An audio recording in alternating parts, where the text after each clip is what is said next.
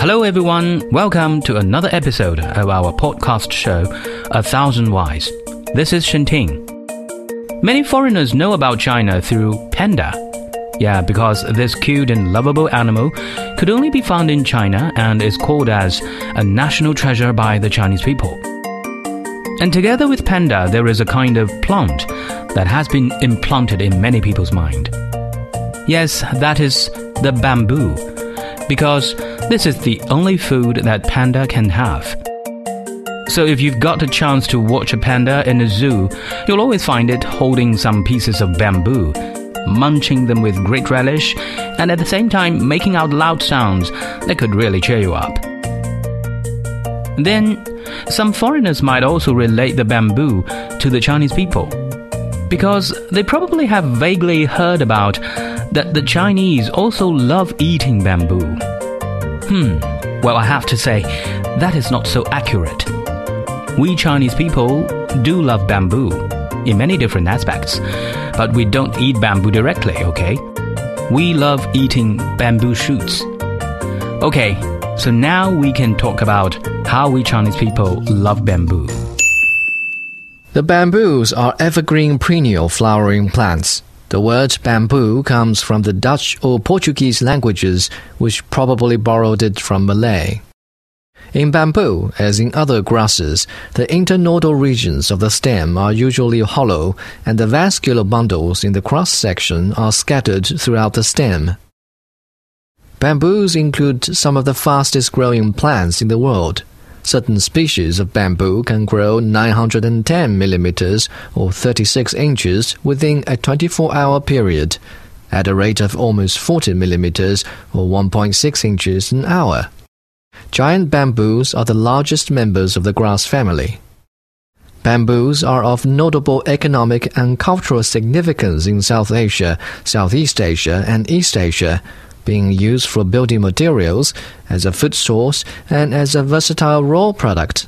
Bamboo has a higher specific compressive strength than wood, brick, or concrete, and a specific tensile strength that rivals steel. Wow. Theoretically speaking, bamboos sound already quite fantastic, right? No wonder in our daily life they are so favored by us. And their practical functions are easy to be seen and understood. So, first of all, let's take a look at their cultural values towards the Chinese people. China is probably the first country in the world to research, cultivate, and use bamboo. In 1954, in an archaeological excavation of Yangshao Cultural Site about 6,000 years ago, the Chinese character of bamboo can be identified on the unearthed pottery which shows that bamboo had been studied and used by people in those early days. Then, during the Shang dynasty, about 3,000 years ago, bamboo had been used to make bamboo slips where people wrote characters. So when these bamboo slips were strung together with ropes, they became books in ancient China.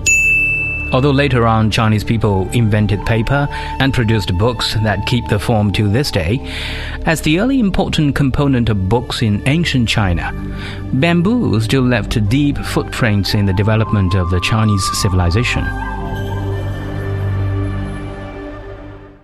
The great love toward bamboos given by the Chinese people should also be attributed to the unique spiritual connotation embodied by the Chinese literati throughout the long history.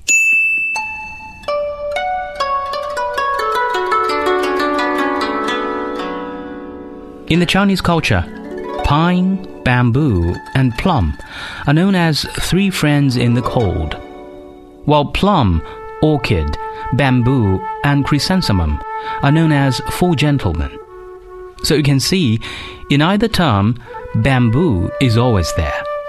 It shows that bamboo plays an important role in the hearts of the Chinese people because of its straight and beautiful stems, colorful leaves, and various shapes. It is evergreen, beautiful, and unique. So, all these qualities are what the Chinese literati want to compare themselves to. And there is one more feature that helped the bamboo stand out in the minds of the Chinese literati. In Chinese, we have a word called as 虚心, which is literally translated as a hollow heart. but it actually means modesty or refers to a person who is always open to take others' advices. So, probably in this sense, I think it should better be translated as an open mind.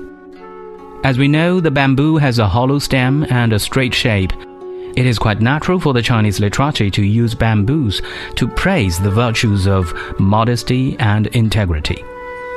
Consequently, bamboos have entered various aspects of the Chinese artistic creation with so many works of poetry, painting, calligraphy, sculpting, handicrafts, and so on, all themed with images or virtues of bamboos. And one of the most famous Chinese poets, Su Dongpo, once said, I prefer eating without meat rather than living without bamboo. Without eating meat, I'll get thin, while without bamboo, I'll get vulgar. A thin man can recover easily, while the vulgar person is incurable. So, I prefer eating without meat rather than living without bamboo has become something like a creed for most Chinese literati. That's why, in the design of the traditional Chinese gardens, you can always find a corner for the beautiful bamboos.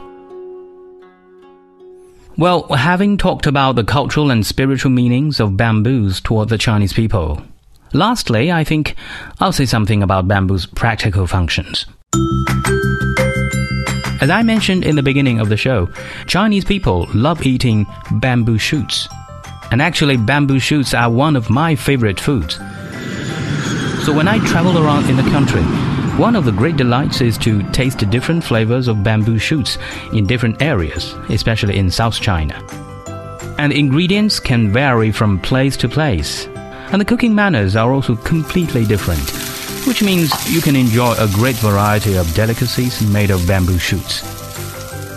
And also, bamboo can be made into many household articles in life, such as mat, bed, chopsticks, toothpick, fan, stool, chair, fishing rod, broom, basket, and so on.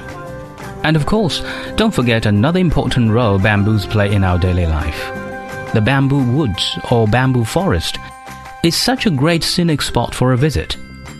Walking in the beautiful green shades of bamboo leaves, one would feel so relaxed, peaceful, and delighted. In many places of China, especially in southern China, you can even find some very famous tourist destinations featured with bamboo forests. So if you come to visit China, I strongly suggest you take a visit to such places where you can both have a genuine Chinese taste of bamboo shoots, but also immerse yourself into the atmosphere of the bamboo culture. Okay, so that's all for this episode of A Thousand Whys. I'm Shantain. I hope you join me next time. Bye for now.